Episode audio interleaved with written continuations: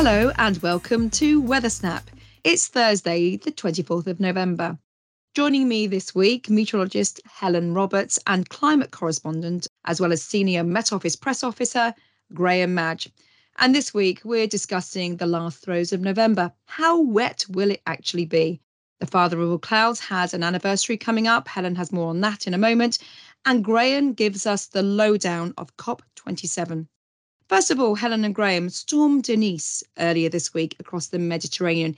It was vicious, wasn't it, Graham? Certainly was. We had a system named by the Spanish, given orange warning, and that brought heavy rain to parts of the central Mediterranean. But in addition to the severe weather that we saw, it also, the way the system curled round, it also brought incredible snowfall to the Alps. So some of the alpine runs are quite pleased because obviously they've had more snow for, for skiers. But further south, obviously, there has been considerable impacts. And as I understand, the situation is not going away anytime soon. Yes, it was quite a, a, deep area of low pressure. And we reported last week on the snow and the fact that some of the slopes weren't opening, some of the resorts were delayed in opening because of the lack of snow. So it's a bittersweet situation. Helen, how unusual is this? What we've got at the moment is a, a, rather distorted jet stream. So that means it's in what we call an amplified pattern, where the jet stream is meandering a long way north and south and causing these storms to be directed through these parts of the Mediterranean. And this is different from sometimes what we do see when we see a deep area of low pressure, which we call a medicane. It's a slightly different type of system. Yeah, that's right, Claire. So it's slightly different to what has been termed a medicane. And just for those who haven't heard the term before, this is a portmanteau word. So it's a combination of the words Mediterranean and hurricane. It's not quite like a traditional tropical hurricane, but it does have tropical characteristics and they're they're more symmetrical in shape and these can develop in situ. So this area of low pressure that we're talking about at the moment is something a little bit different to that. It's more like the typical areas of low pressure that we get across the UK and another system hot on its heels across Italy that's right. Yeah, this is uh, another powerful area of low pressure just to the west of Italy, but it will push into Italy on Friday before sinking its way southwards. So Sicily and the toe of Italy bearing the brunt of this storm on Saturday before it clears away into Liberia. And this is likely to bring impacts such as flooding, perhaps some storm surge, very strong winds associated with this, and an awful lot of rain. Yeah, it's not a great time to be traveling to the Mediterranean because not only has Italy seen a lot of bad weather, obviously Iberia as well, but further east, just off and on, right the way through the season, Cyprus has really caught the brunt of storm clouds. And yet again, the forecast for the next few days is for heavy showers. And it's fact this time of year where we see the winds coming in from the north from cooler air and then flowing over the warmer, relatively warm seas of the Mediterranean, producing these storms, which just have been sitting over Cyprus off and on for at least the last few weeks or so. Graham, it's an interesting time of year for this part of the world, not only because of the storms. It is. I mean, when you think of in and around the Levant and the eastern Mediterranean, um, with waterspouts being a potential feature of the forecast over the next couple of days. Yes, they can be quite spectacular, can't they? I mean, I, I, saw on YouTube just the other day these most incredible water spouts. There's two types of water spout. They're the sort of the normal ones, which are lovely to almost sail close to, and then you get these tornadic bursts over the sea, which is where the energy is just primed and it's explosive. And you see these massive sort of gushes of water just vortexing around. It's absolutely incredible very dramatic, I'm sure. And as weather fans, it would be very spectacular to see, but it's not the sort of thing that you'd expect to see on your tourist brochure, is it, when you're booking your holiday for the Eastern Mediterranean at this time of year? No, not at all. Um, yeah, not great at all. In fact, the weather's been very lively over the UK. There's been numerous warnings through the last week gales, severe gales, high waves, heavy rain, really, really heavy rain. Um, what are the stats looking like for November so far, Graham? Well, it's been an interesting month, Claire, hasn't it? Um, obviously, coming off the back of the drought over summer, the water companies and customers are very eager to know what's happening with rainfall. I can say that although the figures aren't complete yet, that everywhere apart from Northern Ireland has reached the monthly November average rainfall. If you're living in East Sussex, you're going to be approaching double the amount of rainfall that you'd expect. So that picks up the fact that the Channel Coast and other parts have been particularly wet. East Sussex will also likely be in the news again for the weather because it's been the warmest location so far relative to average, with maximum temperatures about two and a half degrees above the levels that we'd expect for November over the last 30 years. So that's something to look out for. Relative lack of cloud over Northern Ireland has made Londonderry the sunniest location so far, with 82 hours of sunshine. But this relatively cloud free influence that's brought us the sunshine has also brought some of those overnight temperatures down. So parts of Northern Ireland are seeing the lowest overnight temperatures relative to normal, but it has been very warm generally. So everywhere is going to be well above average, and these figures are just relative. Yeah, interesting. It's really been a, a busy month for forecasters after that sort of warm start and then it turning so wet and in contrast, had Northern Ireland seeing that fog and those very low temperatures. But warm and wet trends in our weather through winter is something that climate scientists have been warning us about for many, many years now. And talking about climate, yeah, we've just come to the end of COP27. Graham, what did you make of it? There was a lot of optimism from Glasgow, from COP26, and many thought that that would be transferred and passed on to COP27 in Egypt. Before the conference, we were reporting the need for much greater ambition on cutting fossil fuel use by 2030. I'm afraid we didn't see that. Um, there's still a lot more progress and ambition needed on reducing fossil fuels. However, it wasn't any means. There was a lot of discussion about things like loss and damage, for example. This is where those countries that are experiencing climate change impacts can be expected to be compensated. There's no actual money around that process yet. That's still to come through. But COP27 was important because it did open the door to those discussions and it is now on the agenda.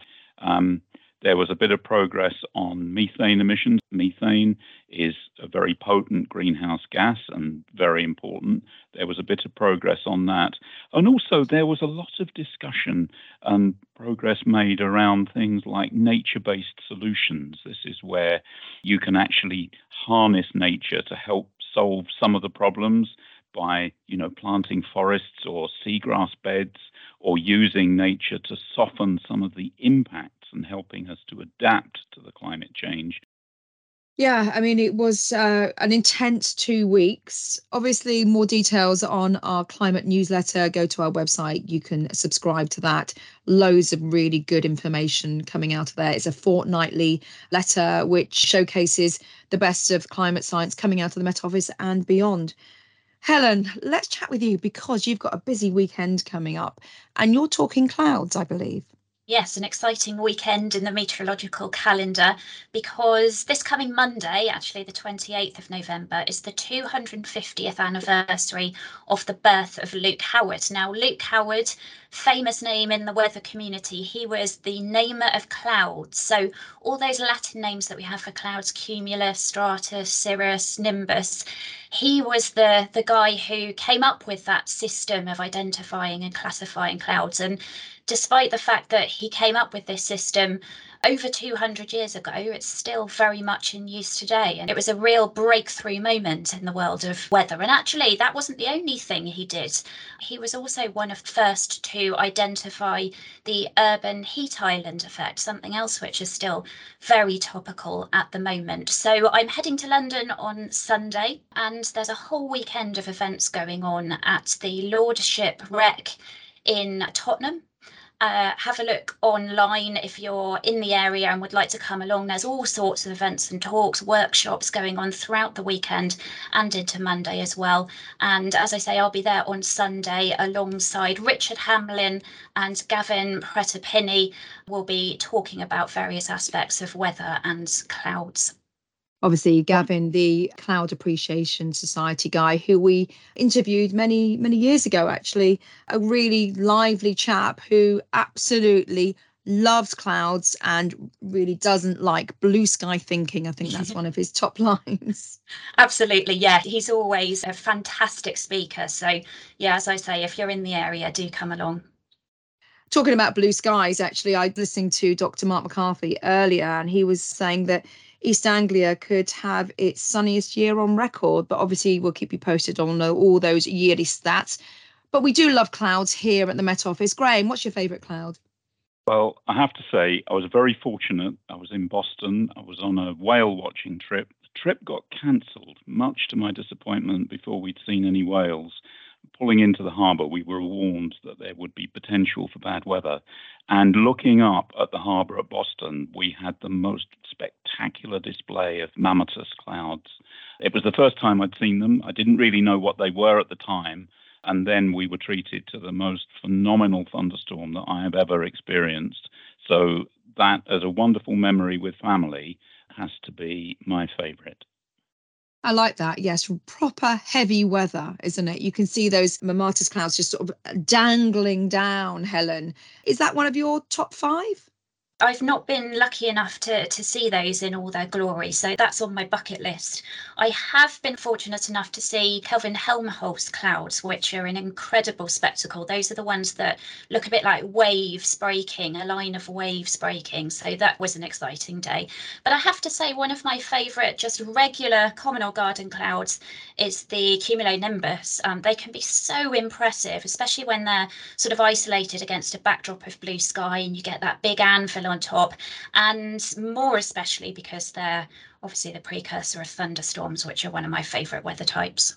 Yes, I love a, a, thunderhead, as they call them in the States. In fact, um, when I was in the Met Office College many moons ago, I remember the, the cloud expert describing these cumulonimbus clouds, and it was the first time I actually recognized or identified them along a horizon as I was driving back um, to my house that, that evening. It was just a spectacular uh, sight my favorite I have to be because I, I do like a bit of blue sky certainly in the summer uh, but when you see some cirrocumulus clouds they're tiny little mm. uh, sort of bubbles of cloud high up in the atmosphere I always feel that that's quite a nice sort of mix a nice uh, combination of cloud and sunlight and and they're very pretty indeed but I've never seen mammatus clouds and I, I love to see them and the other one I've never seen is a proper shelf cloud and you see those on those fantastic uh, National Geographic sort of images of these almost looming clouds just of just engulfing a whole area. But yeah clouds you gotta love them gotta hate them. This week i think a lot of people are sick and tired of seeing those grey looming beasts in the sky which have brought so much rain to so many. And through friday uh, a slight ridge coming in, a slight ridge, I say, uh, for England and Wales, perhaps even eastern Scotland, seeing some brighter skies, but still those showers keep on coming across central, western, and northern areas of Scotland, clipping Northern Ireland, and a windy start to Friday as well. And then overnight into Saturday, Saturday starts fairly clear, a few fog patches in the east, even a touch of frost, but it's not going to last. Uh, the weather is so mobile at the moment, the jet stream again dumping another system on our shores. So through Saturday morning, we'll see the first of the cloud and the rain arriving across Northern Ireland. The winds really picking up some strength. We'll see sort of bumps in that weather system on Sunday, producing more rain through the day. Could linger on in the southeast in between those, some brighter skies, a few showers lurking out there, and temperatures through the weekend. Well, we'll see a slight spike in those values coming in 10 to 13, 14 degrees Celsius. So that's the forecast. Lots of clouds to look at and spot. Before we go, let's head over to Ollie Claydon, who has last week's highs and lows. Here are your weather extremes for Monday, the 12th of November to Sunday, the 20th of November. The warmest place was Herstmonceux, East Sussex, where it reached 17.6 degrees last Monday. The lowest temperature was during the early hours of Saturday morning in Katesbridge, County Down, where it dipped to minus 4.2 degrees. Last week was very wet, with flooding across eastern Scotland. The highest rainfall in 24 hours was on Friday, the 18th of November, when Aboyne in Aberdeenshire saw 71.4 millimetres. And the highest daily sunshine occurred also on Friday in Liscombe, Devon, with 7.2 hours of sunshine. Thanks very much, Ollie, and thanks, Helen and Graham. That's all from Weathersnap.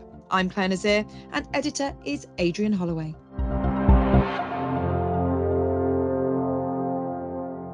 Weathersnap is a podcast by the UK Met Office. For the latest weather conditions where you are, download the Met Office weather app.